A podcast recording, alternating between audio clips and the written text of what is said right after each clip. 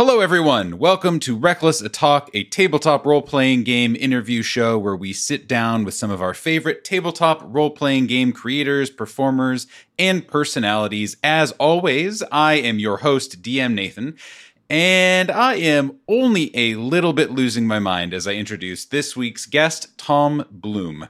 I, I imagine most creators, if they thought long enough, could probably point to a handful of pieces of art that really spoke to them and shaped the projects they were working on.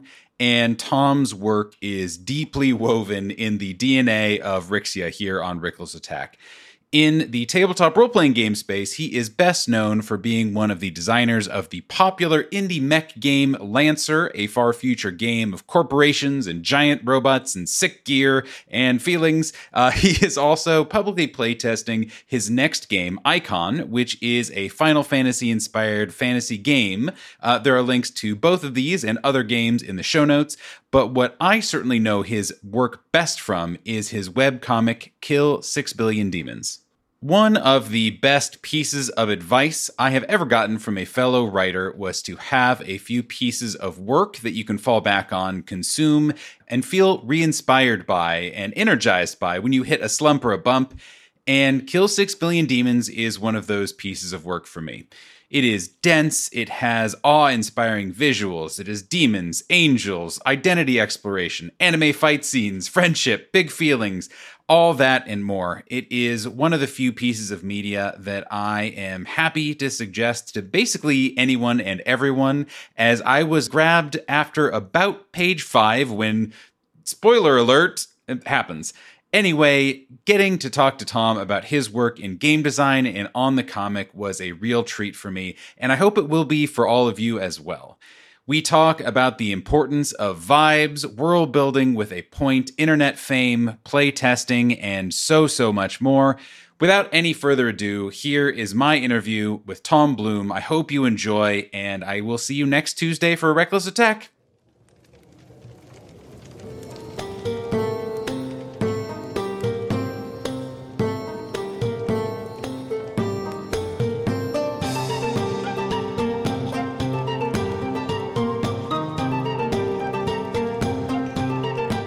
Why, h- hello there, Tom. Hello. How how are you today? I'm I'm very well, thank you. Excellent. As we pretend that we haven't already been chatting a little bit beforehand. Yeah. Hello, welcome to the conversation for the first time. Uh, so excited to have you. Thanks for having me. Absolutely. So, for those people who are not familiar with you, or at least not familiar with the full scope and breadth of all the things that you do in the tabletop role playing game sphere and outside of it, could you please introduce yourself, your name, your pronouns, all the good things that you do?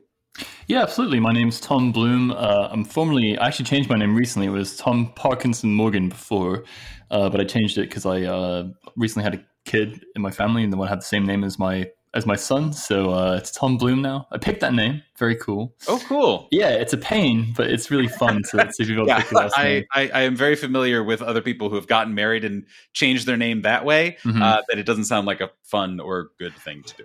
No, it's not. It's not. But it's kind of it's kind of nice to like have the same name as the, you know the rest of your family, right? As your right. as your wife and son. So that's really good cool. Thing emotionally, bad oh, yeah. red tape wise. Yeah, and it has a nice ring to it. It's like, oh yeah, sounds good. And uh, yeah, so I uh, I do the comic Kill Six Billion Demons. That's probably what I'm most known for. It's not actually my TTRPG work, but um, I draw this comic. It's a web comic. Uh, you can find it online at kill6billiondemons.com. It's also in print with Image Comics. There are four editions now, and a fifth volume probably coming next year. I'm currently working on the fifth volume online. It's getting there. It's almost there.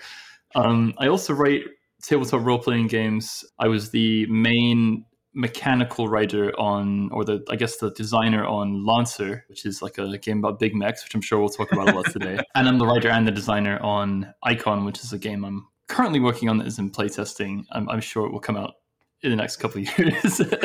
yeah, I'm sure that it will come out. Period. End of sentence. Yeah, and I've also created some smaller games. I wrote a game for my comic that was uh, powered by the apocalypse base called Broken Worlds. I um, I wrote a game called Skull Wizards of the Chaos Caverns, which is basically a one shot Mad Libs game, which is quite fun. and I wrote that one at one in the morning while very drunk at a bachelor party, which is cool. Um, at, at, your bachelor party? No. and uh, yeah, I've written I've written other games here and there that I've put onto my Patreon. Um, some of them don't aren't even like out there, but uh, like I wrote a game about being wizards apprentices. Uh, there's a game called Gun, which is uh, Forge in the Dark, mm-hmm. Kind of like Western game. Although they aren't, they aren't finished, and I'm not sure if I'll actually finish or publish them. At some point, I might I might do it. But uh, I've been writing TTRPGs kind of in the background as a hobby for a long time. Um, and uh, only recently did I get well, I recently in the last like five years right, got yeah. serious about publishing them. So, and I have a little company called Massif Press, and they mm-hmm. we do um, primarily Lancer, but we I think we'll be publishing other books in the future. And just not to derail immediately, but is is I can't remember is Icon also a Massif Press? yeah, currently Icon is massive. I'm debating whether I will actually end up publishing Icon with Massif or not uh, because it's a partnership, and uh, my my co-writer Miguel has had no involvement with Icon so far, right. and uh, he he currently works for Wizards of the Coast on the Magic Gathering team and is very very busy. So uh, right. I don't think he'll have much time to contribute, unfortunately. But uh, we'll see. Makes sense. So, first of all, I don't want the interview to go on too long, and I'm sure I will talk about it during the preamble. Uh, hello, future Nathan, recording the preamble. Uh, Kill Six Billion Demons, your web comic, is one of my one of my favorite pieces of media. Oh, period of all time. That's high uh, praise. Thank you. we are in a, a homebrew D&D world for our kind of main non-interview portion of our podcast uh, and Kill 6 Billion Demons, kind of the world building of it and the vibes and the themes and stuff were all really big influences. So oh, I'm I'm very excited to talk to you just generally and also talk to you a little bit about the world building process. But I thought sure, that'd yeah. be a nice way to set the stakes for any any listeners where like, ah, do, would you like to get a little more info on Nathan's brain? Oh, there you go. Read Kill Six Billion Demons. Where we usually start, and where a lot of these sorts of interviews usually start, is how you first kind of got exposed to tabletop role playing games and or kind of sci-fi and fantasy. Uh, or, you know, I guess some people have just interpreted that as like introduced to nerddom. Uh, sure. Where you know, kind of where did where did that start for you? Right. Uh, good question. Um, I, I guess um, with my parents, because my, my dad is a huge nerd. My mum's also a bit of a nerd, but she's um, she's not really like a very active nerd. She just does like sort of fantasy. It's kind of weird. Like you wouldn't strike her as someone who like reads a lot of fantasy novels, but her favorite book is actually Dune. Ooh, um, and so we a... had a bunch of fantasy books lying around the house, and uh, I remember reading Lord of the Rings when I was uh, ten or eleven, I think, and uh, that was really cool. And uh, The Hobbit and I read a bunch of other fantasy when I was younger, so I just always, I always read a lot of fantasy. Um, tabletop role playing games in particular, I got into in middle school because these kids were playing uh, D and D uh, in like the quad, like after school and stuff, and and uh, we were like, hey, what's that? Can we can we play some? And like we got the books, and I don't think we were really playing D and D. That's that's how a lot of these go, I think. Yeah, but but we were having a good time, you know, with the game and and with the, the idea of the game and. Uh, I actually met uh, Miguel, my co-writer of Lancer, and yeah. uh, a great great friend of mine for like going on 16 years now. I think no longer longer than that, 18 years. Shit, no, 20 years. oh no, bigger. Uh, playing playing D and D at a lunch bench in, in uh, seventh grade, which is kind of cool. So oh, cool. Yeah. And um, so was that so? Was he part of that kind of initial like first intro, or was he yeah like just a kind of like oh, and also he is doing this. Uh, so, so actually, I played with my other friends first, but then uh, he, uh, another like a mutual friend brought him along. Was like, "Hey, can this kid play with us?" and, uh, and he did, and, and, now we're friends like twenty years later, and um, wrote a role playing games together. So there you go. so, what either kind of then or now mm-hmm has really like what stuck what struck you as like oh this is this is what i would like to continue doing and what i'm really interested in? What what itch did it scratch for you? Uh that's a good question. I, I these are great questions man. I uh i love um i love game design uh in particular. Um it, it really fascinates me. Um and i also like fantasy uh as as a, a, medium for, for storytelling and I guess for, for like healthy escapism. Uh, I love improv. I'm, I'm, a big theater kid, so that's always really appealed to me. Um, Im- improvised storytelling has always been a big thing for me. I did a lot of improv and I was in drama in high school and involved in theater and college and stuff. And uh, you know, those guys were always very D and D adjacent. There was definitely you know like a, a a theater club D and D game going on all the time in college. Uh-huh. Um, I was um, for a while. I was actually one of the people who ran the uh, Shakespeare club at uh, UCLA for a bit. Oh, cool. Um, uh, which, which by the way, included um, people like uh, Erika Ishii, who I think is like a big influencer in D. Yeah, absolutely. Yeah, yeah. It was really funny because I saw her in uh, Geek and Sundry and stuff, and uh, a long time ago when when Critical Role was just starting out. And I was actually actually that's uh, not to digress too much, but uh, all digressions. I, I, started I, I, started watching Critical Role because because Erika was like adjacent to to like the whole like Geek and Sundry thing with uh, Felicia Day. Wow, really? Like, yeah, and like that's, that's like interesting that that was your your in, so to speak. Yeah, she's like, I'm on this I'm on this weird stream, and I was like, cool, I should I should go check that out. Like, and I and I did, and I was like, oh, I got ended up getting super popular. I, I think I watched from episode like two. Oh wow! Critical Role. Um, back in the day, so that was kind of fun to watch. Kind of bloom out of control, get into this huge thing. Uh, but yeah, so always always been around like nerdy nerdy stuff um, being very interested in game design specifically and not just you know ttrpgs but video games and uh, board games anything like that it's always been a big hobby of mine i would just kind of casually write games uh, i had a lot of downtime at my work i used to work at a high school in japan teaching english and mm-hmm. I would go to a special school on wednesday it was a special needs school um, i only taught like one class a day there meaning the rest of the day i'd just just be at my desk uh, I didn't have a computer or anything, so I just would bring a notebook with me and I would I would write role playing games, whatever. Really? Free time. Yeah, or like board game ideas, or I just take notes or or write stories for my comic and stuff. Actually, if you read the um the under text stuff in KSBD, so KSBD is a web comic, right? It has the you, you know this one, the listeners might not. Yeah. It has a um this like undercomic text stuff that sometimes tells a story or has like mythology in it or, or something in the comments section. And uh, a lot of that stuff I actually wrote at my job in Japan while I was I was bored cool. out of my skull. I had nothing else to do. that that makes sense because you you write a lot of of of seemingly super background lore and like text and like in universe text and it has always blown me away that level of like detail and background and it makes sense that it was written by someone bored out of their skull at a desk yeah well more that I, I needed a, a, creative outlet or something to do right so i just write a lot um, but anyway it's always been a thing i've done to entertain myself but uh, the thing that i do is i I work in a creative field, right? So I draw comics. That's my that's my main deal. and if you work in your creative field, you, your hobby is also your job, right? Yeah. So that that's amazing, but it's also a bit it can be a bit tiresome, especially when you want to just relax and yeah. have non-committal creative output, right? So I would do stuff to avoid avoid my job by doing something that was creative and, and, and work work-ish, but not my job, right? So I mm-hmm. would write right. for role-playing games. Like Monster originally was a, a project that I just wrote with a friend because we were like, hey, let's just write a game. It wasn't intended to go anywhere. And eventually, what happens to me and to all the things I touch is my hobby becomes a job again, yep. and then I have to find another hobby or another project to pursue. Deeper and deeper. Exactly. So it becomes a never-ending cycle, basically.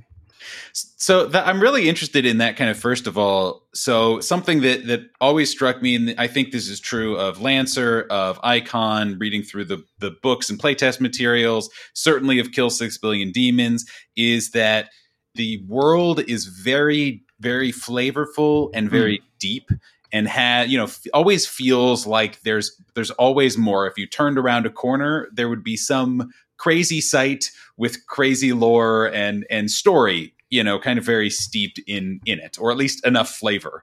Right. um, but it's interesting to me that you mention that you like the design part of games as well. Yes. Um, and kind of the rules and granularity because lancer is obviously a very you know is a very crunchy system and has a lot of cool modularity and that kind of stuff. So yeah. I can you i guess speak a little bit about how the world building lore writing scratches your brain versus how the putting together cool systems and mm-hmm. interactions and all of the you know all of the cool stuff that come from that how how those differ or how they they might be the same for you world building is not like i like it but um pe- people always think to to it's kind of interesting. That people always think to have any creative work where there's like a world mm-hmm. that you need to do an extensive amount of world building. Yeah. Actually, I, I don't really believe in world building very much. I, Mm, I, I mhm. think it's only useful as insofar as you understand what your goals are. So if you're writing a fantasy novel or a comic like I am, right? World building is cool as long as it is related to the sense of themes you're Mhm, trying to explore with the work. Mhm. and it's related to the characters. And it offers a sense of tone and a sense of verisimilitude and immersion. Like uh, i did a lot of world stuff in the first volume of ksbd for example that i kind of regret because it was too much to dump on people. It's cool. Some people love it. But it's um it was too much at once and it was not particularly relevant to like the current situation. Mhm. it was kind of just there for the sake of it i think a lot of people you know start trying to write a fantasy novel and the first thing they go is like well how does magic work in my world? And it's like who gives a shit? The characters? What are they doing? What's their motivation? You know maybe we can come up with something cool about the world that relates to the characters and that will help us tease out a theme or something we can explore. Um, but other than that i don't think it's like particularly interesting. It has to have relevance right? Yeah. like if you now if you're world building for a for a game, um, it's it's a little different, especially if you're running a game, because the because it's it's it can be useful to build that sense of immersion, right? Uh, Mhm. A verisimilitude of this world being like a real place. That's fun to do, um, a- and, it can really help your players feel immersed, Yeah. right? Like this this is a Absolutely. real yeah real area that you're you're living in and you're exploring and, and there's people that live here that, that, that's that's cool to do however i also find that people that write rpgs or, or write campaigns often prioritize world building to the to the detriment of like having the players actually tell an interesting story right? They'll be like oh there was a cool dragon in this tower and the players never went to see them. I'm going to force them to go see this cool dragon right? But but the dragon doesn't matter at all unless the players show up and try to find the dragon themselves, right? Uh, it doesn't matter that in your world, like elves are cannibals who Yeah. grow from trees if the players never meet any elves, right? Yeah. Right. Um, so it's it's fun to have those details there, but I think too many people spend too much time on that stuff without thinking about its relevance, its purpose in the story, and whether or not it actually connects to the protagonists of, of whatever you're trying to tell, whether that's your players or whether that's um, the protagonists of your fantasy novel or whatever you're working on. Right. Yeah. Um, so I, yeah, I don't actually think world building is it's a useful exercise, but it's not the goal of any creative work. Mm. That's my that's my view on it. It sounds like I'm trying to I'm trying to find the right way to put it into a question. but but I, I think that's I think that that is very interesting in terms of looking at at your work Yeah. because because it, all of your things are very thematic and and capture a vibe Mm. basically or a type Yes. of story or a genre or whatever so i think Well- that that makes a lot of sense what is important is is vibe, right? Mhm. And and uh, and genre. And that that is that is important because that that sets the tone for how people engage with your work, right? Like that's that's actually what you care about. That's what a lot of people think when they think about world building, right? If I'm building a world, if I'm thinking about a world in which it is like stock medieval fantasy, whatever, that's a certain vibe, right? It can be Mhm. done well, right? I love the cool like AD's ass D and D Yeah. vibe. You know what I'm talking about? Like like the real like corny like old school like Conan the Barbarian sword and sandals kind of thing. I I love that.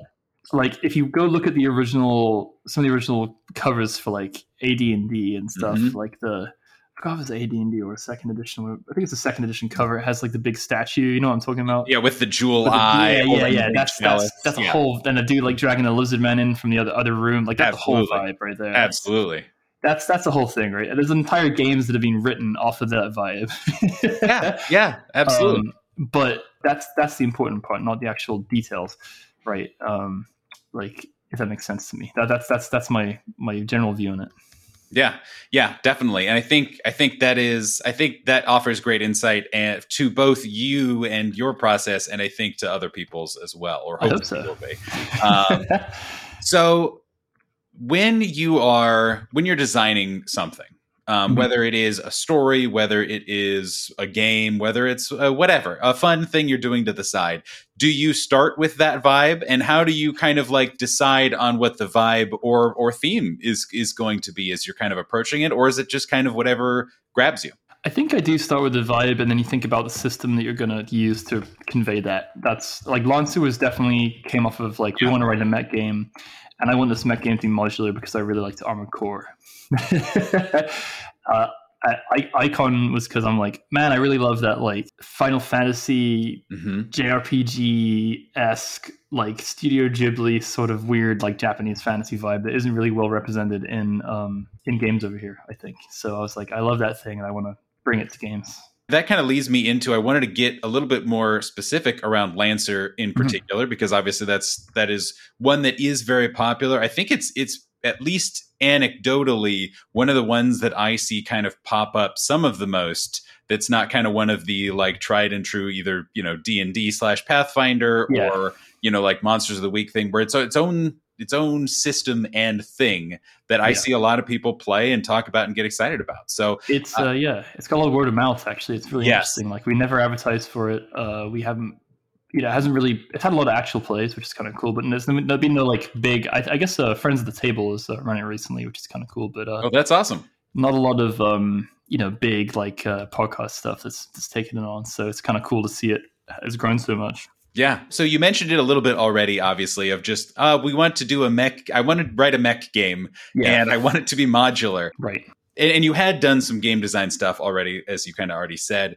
right. But at this point, you were already doing Kill Six Billion Demons, and that was already doing, you know, like gar- garnering some success, as I as I kind of understand the timeline. How did how did that project evolve, and specifically? When did it get to the point, if there was one, where you, where you wanted to release it publicly? And you wanted to be like, I want this to be a thing, and I want this thing to be a rule book that is, you know, Yeah. number of pages long, and to have a Kickstarter and all these other things. How did that evolve? Well, that's a that's a great question and a long answer, unfortunately. Yeah, so I'll that- try to be as brief as possible. that's what but, we're uh, here That's what it's to give give space for long answers. Uh, well, so so uh, my friend and I like to play. Uh, Miguel is his name. Uh, we like to play. Um, oh, he's my my co-writer. We love playing RPGs together. He ran D and D 4e all through college and stuff, and I would run games at various points. Um, and yeah, we met playing D and D, and so we play games together. And um, at, we wanted to look for a mech game, so we're in the car driving back from something one day, and I, I said, "Hey, look." I know we've been looking for a mech game, and there's, um, you know, BattleTech, there's proprietary stuff, but there isn't like a game out there that is flexible and uh, kind of what we're looking for. So he's like, yeah, he's like, I found this other one, but it's not really that. I'm like, why don't we just write one? Because I just written the KSBD RPG, which was um, powered by the apocalypse. Not a very good PBTA hack, by the way, uh, but it was know, done I- one. I was dabbling into game design Yeah. at the time. And uh, so I was like, you know, we could just write a game. And he's like, oh, okay. And, and he, he's a writer. He has an MFA in uh, creative writing. Was, I think he was studying one at the time. Actually, he was finishing it, um, intending to get into fiction. And um, right now, he does the I like I think I like said the fiction stuff for um, MTG. Yeah, and so so we just started writing together. And he was my roommate at the time, and he lived across the hall from me. Like literally, I could just walk out my door, open my door, open his door, and then be like, "Hey." And we would just pass stuff back and forth, write, and uh, kind of. I would do mechanics, and I would write a whole sections game out that was kind of flavorless, right? And then he would like take that and then write all the story and background and flavor Cool. and stuff in.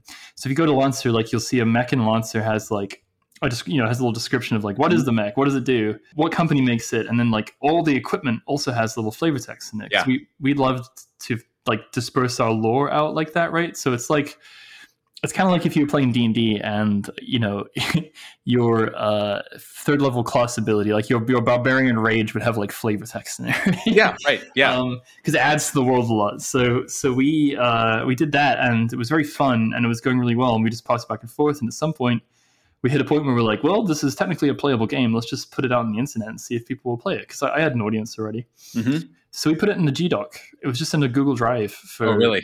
yeah, for a long time, and just publicly accessible as, a, as like a PDF. And that's just where we updated it. And eventually, a community formed around the game on Discord, uh, which is uh, PilotNet, which is still going, has like twelve thousand members. It's Wow. ridiculous. I, I don't even remember. It's a large server at this point. It's big. Um, I'm gonna look at it. it. Is the point?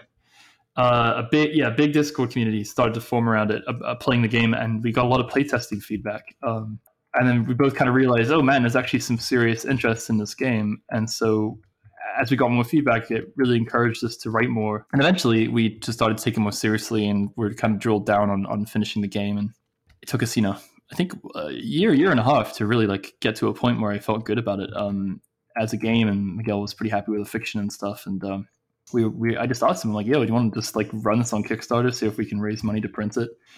Um, and he's like, "Yeah, sure." Originally, our plan was not to actually print the book, but just to pay for layout, uh, yeah. art, and editing. Uh, but then we saw the response to it and how many people were interested in the Kickstarter, even though we hadn't really even uh, mentioned it yet. Like, yeah, even though there wasn't a Kickstarter. No, we just we like breathed the word Kickstarter, and tons of people were like, "Oh my god, I have to do, have to you know do that." And so we were like, maybe this is going to be really popular. So we ended up deciding to print it, uh, which which came with its own host of issues, but um, inevitably it was the right decision. We printed ten thousand books. We raised ten times our original ask we asked for I think forty thousand originally, and we made four hundred and thirty-five, and uh, that enabled us to print print and ship ten thousand books from China, which is crazy. yeah, and and uh, we're still selling those actually, so we're, we're almost through. But um, as of as of the time I'm speaking, I think there's like five hundred of those left. So you're running out of time to get one. That's my little pitch there. Um, but but yeah, it was basically the community response to the game was so good that we felt like very encouraged to continue to work on it and to continue to to take it more seriously as a project.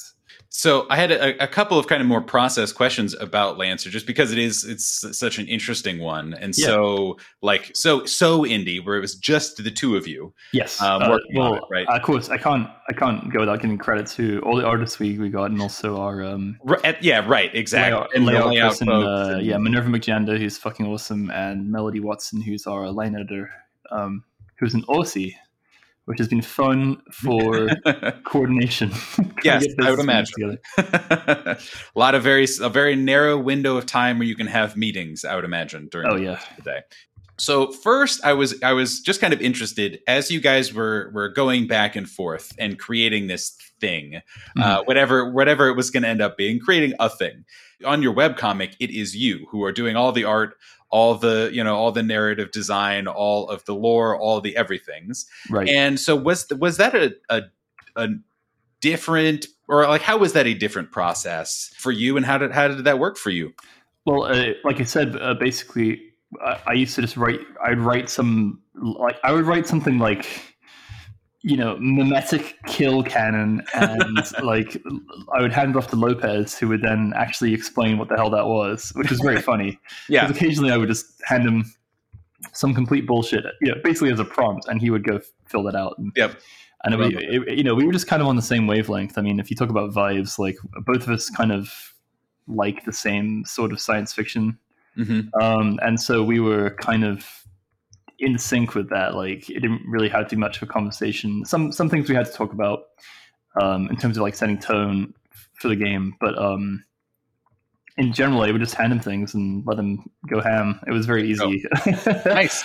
Yeah, I, I, I, certainly had a vision, uh, certain visions about uh, some aspects, uh, such as the AI in in Lancer's setting, that were s- slightly conflicting with how he was sort of interpreting them, and so we had to kind of talk about them a little bit to straighten out one coherent vision for the company, but it was really very laissez faire, which is kind of weird, right? Like you would expect people to talk more, but we just literally handed things to each other and then occasionally would talk about what we were writing. It was very, uh, very collaborative and uh, improvisational to some degree. It was cool. cool. A lot of, a lot of yes and basically. Yeah, like, cool, thank that, you for yeah. handing me this, and we'll go with that. And you had had, and it, it, sounded like and and me i'm sure it was developing too but you guys had kind of that clear idea of like here's vaguely what the vibe is, and yes. we'll see, you know we'll we'll refine, but because you had kind of agreed on what the vibe was going to be at least at the outset you could kind of just keep iterating on on that with whatever you guys were coming up with. We had a discussion right at the beginning about what we wanted the tone to be and that that was the important thing. Uh, was like this is the tone you know it's going to be it's going to be hopeful it's not going to be uh, something. It's going to be a, a, setting where government is actually working for the for the benefit of people instead yeah. of you know again, which is weird and actually was very hard for a lot of people to to come to terms with, which was very strange. Like, oh, like people, players. Yeah, no, uh, just people trying to play or read the game would be like, there has. It's so it's so interesting as someone who's who makes stuff on the internet. People are very very much slaves to genre in a way they mm-hmm. haven't been before because of the existence of all of media being at your fingertips, right? Uh, like people just are constantly comparing all media to other media. Yeah. And so if something goes against genre, they bristle at it, not for any other reason than it's just not how things are, quote unquote, supposed to work, right? Mm-hmm. So in Lancer, we had a setting where the government union is this big intergalactic hegemon, and it's kind of complicated, but had had a revolution um, that overthrew a very like the word in, I think is anthro- anthro-chauvinistic, like a human human centric like fascistic regime, right? Kind of like Starship Troopers esque, yeah. right?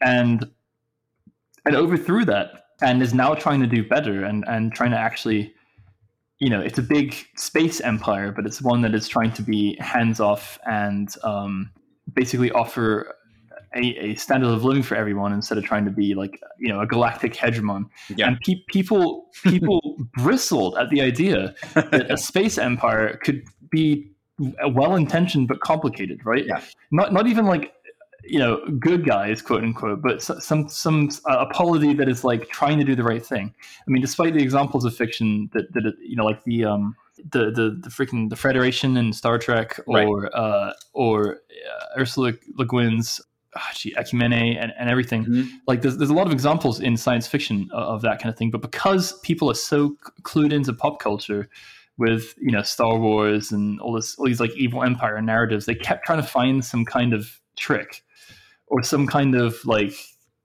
out that right. would prove, prove to genre instead of just trying to accept that that was not the case here. That was trying mm-hmm. to do something different. It was very interesting. I had some other, you know, kind of like Lancery questions, but this seems like as good a time as any to talk about story and talk yeah. about and vibe, right? And and yes. and whatever versions of that, you know, in in whatever properties we're talking about. For you as a as both a creator and as a person and consumer of of of capital C content, what are the kind of stories that interest you? Either just for you to to to read or or whatever, but also to write, to explore in games, um, and all that kind of stuff. Have you noticed similar themes, or are you just kind of all over the place? yeah, I mean, if you read my work, you might kind of get an inkling of like what I enjoy because I think it kind of shows. Mm-hmm. yeah, like I, I I am I think a lot of my stuff's very like uh, existentialist and uh, and kind of mythic in scale to mm-hmm. some degree. I, I love stories that have a lot of space in them. There's a lot of unexplained space. I don't need things to, to make sense. I, I like surrealism. I like I like stories that present challenges for the characters they have to confront. A a really basic thing that I think a lot of uh, a lot of stories fail to like really engage with. It's kind of interesting. Like, I think good stories are where uh, characters have strong ideals and they have to either challenge or defend those mm-hmm. ideals. Right? They have to change them, or they have to be tested and then reinforce them and and and, and decide that yeah, this is actually what I believe. Mm-hmm. Uh, if the, if none of that goes on, I quickly lose interest in the story.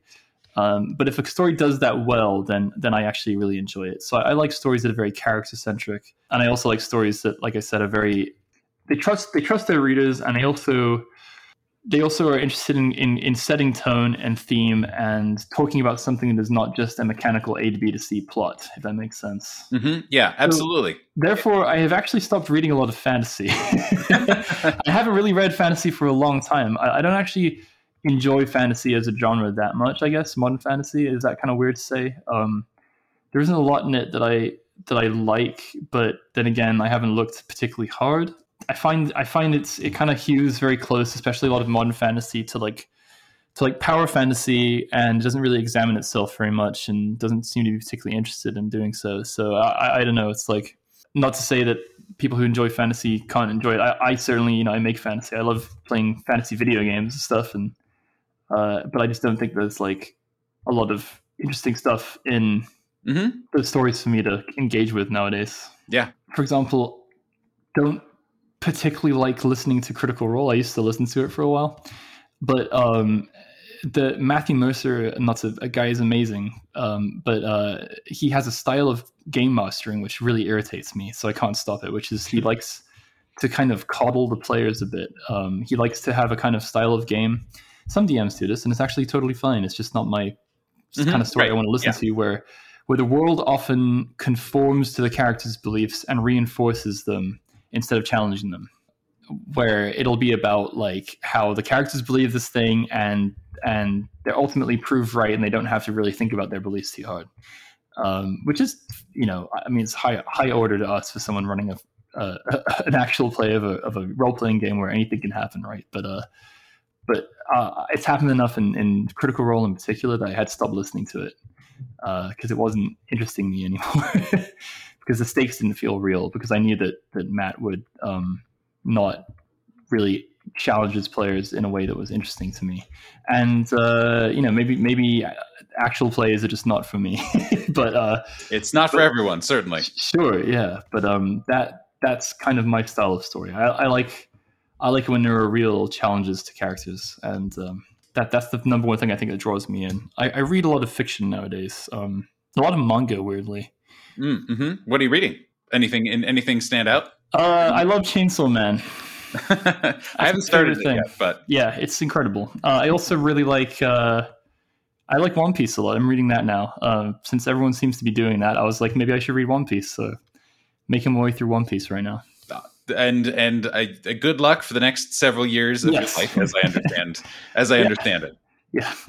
so something that it, it really struck me as you were talking about that about how how character centric the stories that you enjoy are, which obviously yeah. fits well with a lot of tabletop role playing games, but also seems to to play into at least my understanding of how Lancer was designed. And there's yeah. there is a lot of space, not just for the mechanical, like you make your mech your own thing. There's so many different you know uh, licenses and gear and whatever that you can really truly make your thing your own. Yeah. But also you know i know that there are a lot of flexible but robust downtime activities and yeah. and that sort of thing. So how did how do you go about if you did taking that kind of emphasis and love for kind of character character driven stuff and put that into mechanics and into like a codified rule set for a game you designed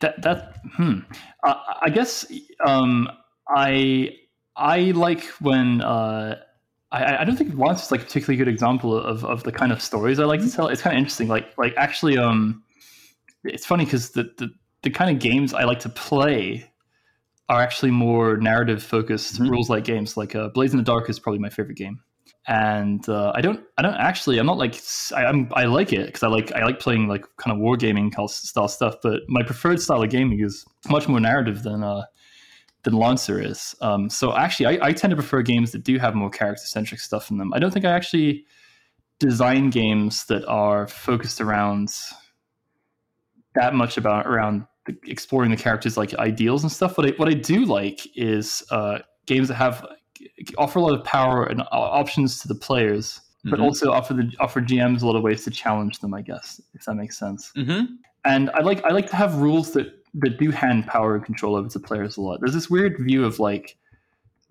adversarial relationships between players right. and GMs. Definitely, but I don't like it at all. It's it's it's kind of dumb. Like conversely, I, I don't think GMs and players I don't think games should be designed where it's like impossible for the GM to like challenge the players somewhat. I think there should be a happy medium between that. So Lancer and Icon too like offer you a lot of options, and you can feel really overpowered and really fun and impactful with all the things you do. But the GM also has a lot of tools to challenge you because the NPCs are designed specifically to like counter certain character builds mm-hmm. or do things like that. I think that kind of shows up. But yeah, generally, I don't I don't really write very like narrative centric games, um, strangely, and they're not the kind of games I like to play. Um, but I like to write them. I like to write kind of crunchy games with lots of character options, I suppose. Well, you know, I, I, I would say that again, even even if it's not kind of the narrative, like the mechanics aren't necessarily like you said, the blades in the dark, the mm-hmm. powered by the apocalypse, the uh, I can't you, you, the other ones, you know, yeah, yeah, other yeah. games. I know about I know about tabletop role playing games. Um, but yeah, again, I think I think something that is, and I talked to a lot of people who run Lancer actual plays Yeah. about kind of what stood out to them, and that they they did still report out that like again, there's a lot of room for you as a character to make choices and to influence the world That's and true. to and to you know have downtime and express themselves outside of just combat and Yeah. and whatever. So I, I like I like games that just know what they're gonna do and they and they decide to do it right. So like I I think it's and I got in trouble for this, but I think I think the system that you that you use to to play a game in is actually very important. I, I would Mhm. not play a D and D five E, for example, if I was trying to run a game about mostly social engagements and intrigue Yeah, and sure. stuff. I, I just wouldn't do it. It's not it's not a good system for it unless you heavily homebrew it. Um, the, the game D and D is about killing monsters and getting loot. That's what the game's about. Mhm. You have to kind of modify it if you want it to work differently. And by that point, you're doing work, you know, that you don't have to do. You can play other games that do things better. So, um, Lancer is about fighting in mechs, right? So the out of combat stuff is very light. People have often been like, "Well, the the the narrative stuff in Lancer is like really rules light," and I'm like, "Yeah, because the game really is about getting into a mech and Yeah. punching somebody."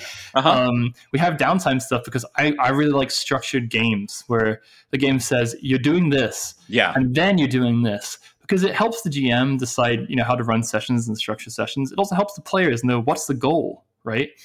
One of the things that I really rubs me the wrong way a lot of time playing D and listening to lots of D and D games or Five E games right now is that 5e has no such structure at all. So oftentimes games end up being really aimless because there's actually no incentive to do anything. There's no structure built into the game. Uh, the actual structure that's built into the game, the, the rest system, makes you stop playing the game and sleep in the middle of a dungeon if you want to maximize your your powers and stuff, right? So it is important to me that the rules, as they're written, create the kind of play experience that you're looking for. So in that respect, yeah, I do I do love rules that give power to players. I love rules that give structured game structured games uh, or structures to a game where the GM can like play off of them, and you, you kind of you can expect how an average session of the game will go, that kind of thing. And that that's all really important to me. I think it does come out in like the, the stuff that I do for sure. And I think the last main question that I kind of had about about Lancer, especially structurally, kind of on the back of that, people who who run the game regularly, do it on stream, doing Yeah. for actual plays and stuff, talk a lot about how much they enjoy how how Lancer is structured, Mhm. um, and not just not just for the reasons that you were talking about of like the session structure and kind of the and this is this phase of the game and it right and it's combat now and it's downtime now, but also Yeah. of the way the book is laid out and the way things are organized and that kind of stuff. So Oh, and, and that that for me is always a big barrier for for rules you know rule systems right is that Yeah. have great rules and great mechanics and great everything but if it's a hard to read book then I, it it just doesn't hit right It doesn't hit my brain at least so uh, just could you speak a little bit about kind of your thought process of going in and designing kind of not just the mechanics but of how the book flows and looks and reads Well, a lot of that has to do with uh, our layout artist who did a great job with it, but because because because the game is um, is codified, uh, you know, where like it's actually that's actually color coding. I don't know if you've noticed this in the book, as far as like even like um, Mhm. when something is a weapon, it's red or I think black. When something is uh, like a reaction, it's green. That kind of thing. You know, all the different manufacturers have a different color. There's, there's, there's a lot of stuff there that, like helps the layout. I think I think a lot of the heavy heavy lifting though is done by our companion app, uh, CompCon, which is like truly incredible. That's a fan created thing. We have this like amazing character builder, you know, companion app thing that will do all the all the work for you basically. And I think, to be honest, like w- without the app, I think it'd be a lot harder for people to engage with the game. But the app is uh, was again like a fan creation. the People who just made it to to to make running the game easier, and it's like a truly incredible uh, piece of work. So all credit to um John or uh, Beef Time, the developer behind that, and uh, and his team. Awesome. Um, so so you mentioned that that Lancer was obviously had a lot of public play testing, Yeah, um, and bit, that being kind of a big part of it. And Icon is obviously publicly available for play testing right now as well.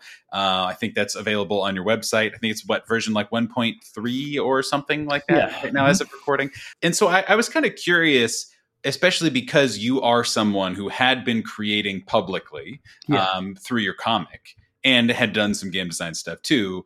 What's the process like for you experientially and kind of like professionally going through public playtests, especially when the public playtest is in a Discord server of 12,000 people or Yeah. whatever and or or you know or of a wider group of the internet who are just who stumbled across your rules or want to try it out. Like what what was that like for you and do you have any advice for someone who's doing similar kind of things? Oh, sure. Uh, gen- generally, it's been super positive. Actually, I've, I've gotten really good reception. I think the strength of the internet is that you can put things out there and it'll just go around, right? Like pe- people Mhm. spread by word of mouth. People will engage with it, and they you don't have to do really any work to promote your stuff if if you keep it available and you listen to people's feedback and you continue to improve it. You know, people will find your work and they'll continue to engage with it as long as you keep putting effort into it. Uh, so the barrier to entry is is very low, which is why you see the flourishing of things like the indie RPG scene on itch.io, for example, because anyone can write a game, put it up, and get some response to it or some feedback or anything. So it's really true. It's truly a, a very um, vibrant scene right now. Um, I've only had a really good experience with it. Uh, I've had a lot of public playtesting. Uh, you know, the the mantra being like, you give people the game early for free, and they just give you playtest feedback, and it's it's like very very useful. I mean, Monster was in public playtesting for two years, ch- changed drastically, all for the better between um, the original version and release. I mean, if I'd published the release version of Lancer, I'm not sure it would be playable. um, games need to go through that kind of tempering before I think they're in a good state. Um, a lot of people choose to just ignore that step or skip it, and I'm really astounded, including professional publishers, by the way. And, uh, and the internet's a really great way to do that. To be honest, um, I, I haven't had any negative experience with it. Really, it's just been very positive. Um, I, you have people who are very pedantic about the rules and will argue with you over really, you know definitions of individual words and stuff, which can be kind of annoying. But like aside from that, um, it's very very useful. Mhm. And uh, my motto is always give people something for free and ask them to pay for it later, especially when it comes to things on the internet. Because I want people playing the game and engaging with the game, right? Uh, Lancer is a game you have to play with other people. So as long as you do that, uh, if, if you give them the game, they'll just they'll just go out and play it. So you can play Lancer for free. The, the player facing rules are all free on itch.io. You can just go download them. The only thing you're missing is the lore section and the uh, GM NPC section. But other than that, you, you can download CompCon, the app, totally for free. You can go pick up the game right now if you want. Just go download it. Massif, massif uh, dash press.itch.io or just search lancerrpg.com. Completely free game, and just go just go play it. Then later on, if you feel like you want to buy it, buy it, buy a copy. It's twenty five bucks. We have a bunch of expansions out. you know, like Yeah. like uh, we've even gone to point to, to the, all the player facing content in Lancer, like all the mechs that come in expansion content, are also free. So if we release a new book that's like a campaign guide, like we released No Room for a Wallflower, for example, all of the mech content, the player facing stuff that came with that campaign, you can just go download for, for CompCon and just use it without Mhm. paying a cent to us. So, you know, my, my main comic, uh, Kill Six Billion Demons, has been online as a webcomic for zero dollars Mhm. online for, for almost 10 years now. So everyone just keeps up with it week to week. It's got a ton of people just reading it because it's there. There's no barrier to entry. You can just go read the comic. Mhm. Yeah. and uh, and then, you know, then later on I go, well, you know, I've been doing this for 10 years. If you'd like me to continue giving you free comics, could you just toss me $2 on Patreon? And a ton of people have done that. so uh, there's a lot of virtues in, in, in engaging with that model. It, it becomes less of a relationship that is transactional and more community based. People are more interested in that. Yeah. So that was something I was I was curious about. I, I've interviewed now a good kind of like spectrum of people who are you know kind of in a similar spot as we are in kind of our public content creation journey or whatever, right? Doing it for a Yeah. good hunk of time, but not all that much time, and not not full time certainly. Kind of all the way up to more to people who are more on your end of the spectrum who have been creating publicly for a long time Right. and I believe you are doing it full time, correct? Through you know Yep. via uh, massif via kill six billion demons, yeah. um, all that good stuff. Yeah. So I, I was kind of curious, and this is just something I'm always interested in. How has your relationship changed, if it has at all, around kind of being a public air quotes content creator yeah. over over the years, especially as you're you're getting a, you know more eyeballs on your stuff but also branching out into into different game designs and into publishing and into all these other things what has that experience been like for you and and kind of how has it evolved if at all so there's an interesting thing that happens, right? So initially it was very positive, and when you are someone who is growing an audience, it's it's very fun because you get more community yeah. and more people like engaging with your work, and um, it's very very good motivator, right? When I first started the comic, I decided to just put it online because I wanted to finish work and put it somewhere where people would hold me accountable for it, right? and it was very successful because obviously when I put a page online, people would then message me being like, "Hey, yo, when's the next page coming up?" Yeah, yeah. Um, and that's a really good motivator for, for putting more work out. Conversely, uh, or I guess in addition to that, like putting Lancer online and having this community form around it was a mm-hmm. huge, like I said, a huge motivator for Miguel and I to be like, whoa, we have to publish this now. Right? Mm-hmm. um, without the community, we wouldn't have published it. Um, we wouldn't have thought about it. Recently, Miguel, like I said, he, he works at Wizards of the Coast now, so he's had like no time at all to work in Lancer content. So uh, we felt really bad about not being able to put more content out. So I've actually turned to the community themselves, and I've like hired people to uh, actually make some more books for that for that now, uh, which has been super cool. Uh, so like yeah, it's it's really nice when you have when you have a community that will, will respond and will motivate you to like continue to, to like work on stuff. Mm-hmm. As you get bigger, though, the this other thing starts happening where people start to regard you as like like a brand. I, don't know how to explain it. Absolutely, like, yeah. Like people people forget you're a human and and that you don't actually know them. And there's there's a bit of parasociality that gets in there, and uh, there's also a bit of like, oh, you're some dude with you know forty thousand Twitter followers. Uh, something that gets said to me occasionally when I have opinions on things, and uh, like it's weird because I'm like, uh, uh, what does that mean? Like, uh, I'm allowed to have opinions, right? But like, y- people treat you differently. Like they, mm-hmm. they, they suddenly start to like kind of regard you as like someone who has um, is engaging differently because because they're they're creating at a certain scale that they start to think about you as like a product instead of a person, uh, which is very strange. Like Ma- Massif run into this issue because we're a two person company, but Lancer was very very successful. Yeah. And uh, a lot of people would email us and be like, "Why hasn't my book arrived?" And I'd be like, "Dude, we're not Amazon. We're, we're shipping yeah. through U.S. media mail. It takes two weeks. I'm sorry."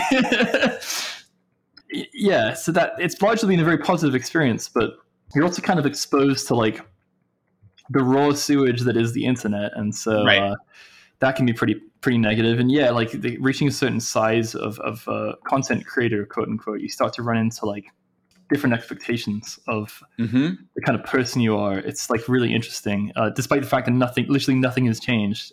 Everyone just starts to to view you differently, and that can be very um, abrasive, I guess, it's to yeah. some degree yeah the power the power of a platform perceived or otherwise not to have too much alliteration in one mm-hmm. sentence. Yeah is always that's always been something that's been really interesting to me as yeah.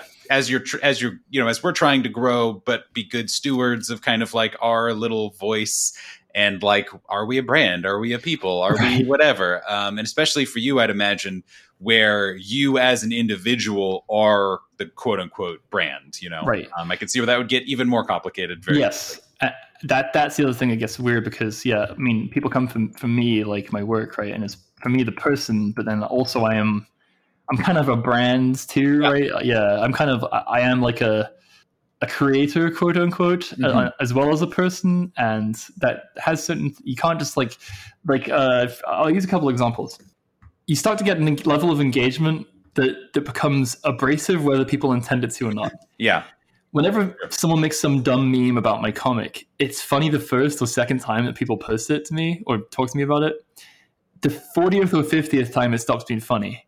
Yeah. Every time I would post an update and people would joke about something in my comic that was kind of funny and memey, I would get like 40, 50 responses from people saying the same thing because they were trying to be wise guys and and a cool, you know, Twitter commenter or whatever, or on my site or whatever. Yeah, this stuff. And it got so bad, I was like, I want to close the comments to my site because people can't stop like yeah. making and it's and it's fu- it's funny to you because you have one point of engagement with me. Yeah, I have like all the engagement of all you know forty thousand people like following yeah. my stuff. Yeah. Um, and that that's very different from the other side, regardless of how well-meaning it was. The Yeah. other thing is like you can no longer say things that are like va- vague or or like No, yeah, because like I, I, I, I- a couple times now I've gotten in trouble with TTRPG Twitter because I've made some posts about TTRPGs, vaguely opinionated posts about it. Like like I'll say something like uh, I think I said something like uh, the system you use to to play a game actually matters a lot. Uh, That was literally the tweet, by the way, and uh, this touched on some discourse I had no idea existed, and a bunch of people fucking came into my mentions and got super mad at me for, for something I for some like other conversation I had no idea was even a thing or or I said like I said something like the other day like uh a lot of TTR TTRPGs the vibes like the style the juice of a game is more Mhm. important than the mechanics. Uh, for example, like there's a game called Mork Mörk Borg yep. or Mörk Borg I forgot. it's a great it's a great game. I fucking love it uh, because it is 99% vibes. The actual system in in Mörk Borg is like it's like nothing. It's like an OSR game. It's very very very simple. The mechanics are non-existent, but the vibes are immaculate. The Yes. vibes are incredible, and so it functions off of vibes, uh, which is a form of game design. But but people read that as me uh, shit talking the game and got really mad at me, despite the fact that I, that's not what I intended at all. And uh, and so like people people will start reading everything into what you're saying at a certain scale. It's like why I think a lot of like um, you know like YouTube people will sometimes post a video essay being like I got cancelled for saying that Aladdin was good or something. You know like like people people just want to read the worst out of everything you you you say because you're someone with a bunch of social media followers and stuff. That can be really annoying. Yeah, I can imagine, and especially the old phenomenon of the, of the negative voices being the loudest, Yeah. that sort of thing too. Uh, either either literally or just mentally. Yeah. Yeah. that makes a lot of sense.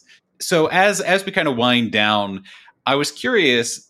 Do you have? I know you're very busy doing a lot of things, uh, professionally and personally. Do Yeah. you have Do you have time in your life right now to to play tabletop role playing games or, or anything like that? Oh yeah, I'm I'm in a weekly Blades in the Dark game, and Oh, I'm cool. actually going to start running D and D again very soon. Oh, Um, awesome! My son was my son was born uh, late last year, Mhm. and that kind of put a damper on on my game On everything. Yeah, but um, right now he has a bedtime, and that's an amazing thing. So we can, we can do things again. Very congratulations on the bedtime. Thank you, thank you. Do you have any kids? Uh, Uh, no, I don't. I have a dog Uh, nice. who, you know, who sleeps all the time. So Let me tell you, Very if you, if you ever have kids, bedtime is the most amazing thing in the universe. It's Yep. great. I can imagine. So, do, do you identify more as a as like a game runner or as a player, or or both, depending? Uh, I think I identify as a game designer most of all. Mhm. um, which which you know makes me really crotchety because people I'll play games with people and I'll be like, ah, this mechanic sucks, and they'll be like, Tom, just play the game. I'm like, ah, damn it. Um, I don't know. Um, I don't think there's really a difference. I think everyone who is Mhm. involved in the game is a player. Some people just have more narrative agency, and that's your GM, right? I think a GM is still a player. That's my Mhm. that's my opinion about that. Mhm. The last the last kind of main question that I had before we get into the the very intensive lightning round Oh, yeah, exactly is uh, and this can be either created you know just kind of general creators or in the or in the tabletop role playing game kind of sphere specifically Yeah. but do you have any any individuals any games any creators that you I, I'm trying to avoid the like heroes, you know, kind of like moniker, right? As like problematic as as pedestaling a particular individual. But do you have anything that you kind of like look at as like, oh, I learned a lot from this person or thing or product or experience um, that really shaped you? Yeah, I mean, in a TTRPG space, particularly, um, I, I'm a really big fan of John Harper personally.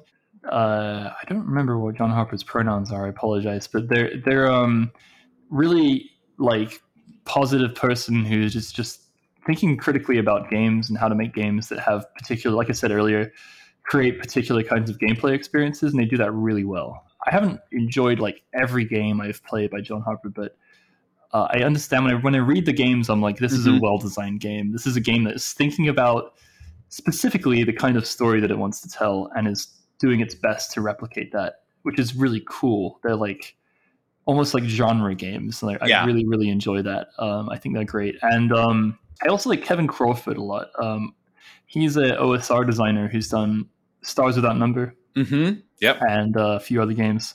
And he kind of just he just like writes a lot. He's kind of like the Brandon Sanderson of uh, of, of TTRPGs, and he kind of knows what he wants to do with his games, which is Yeah. you know he just he just he's like I'm gonna write an OSR game. It's gonna do this and that, and and he does things I think basically by himself. So it's very impressive. He's got a big output, and he just writes these like no nonsense games that are very functional and. Uh, I really enjoy that a lot. I, I also think that um, it was him originally that uh, he he put his games out for free, or he put a, a free version out, and uh, so I, I thought that was a cool idea, which is why uh, we, we're putting out uh, Lancer for free as well. So you can thank him for that. Anyone who has downloaded the free version of Lancer, be Yeah. sure to reach out to Kevin Yeah. Crawford Yeah, to thank him personally.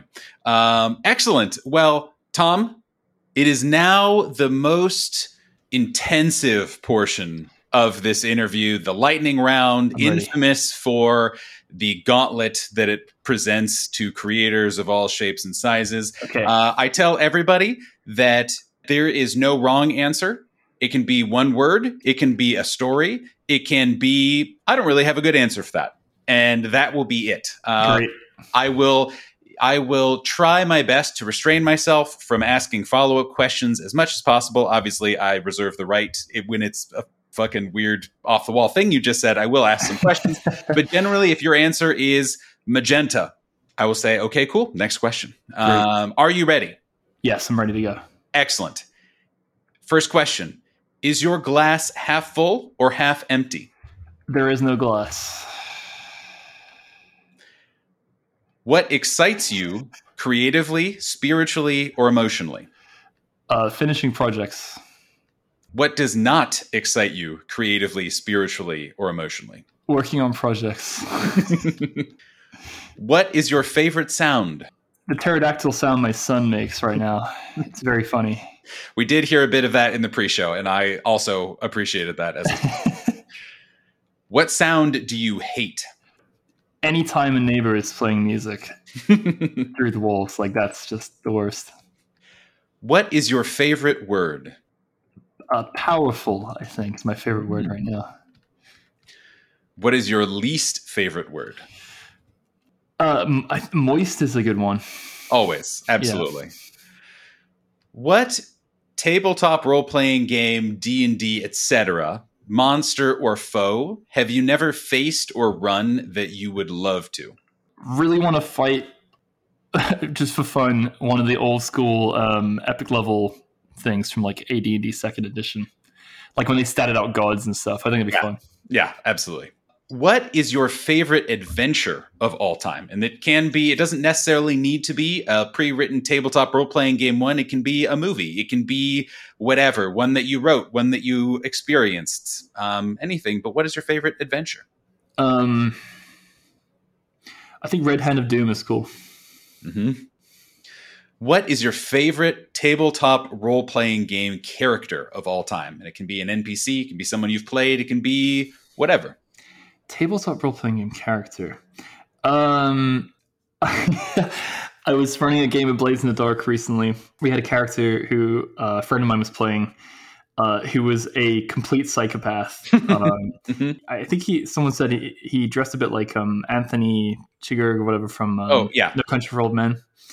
Uh, like, like kind of had a sort of like a hillbilly aesthetic, uh, and for some reason, we discovered that uh, he had an identical twin who was like working in the military, and uh, and they were like e- equally as like idiotic and psychopathic, and it was very funny. Um, I, I I love when characters have like a clone somewhere.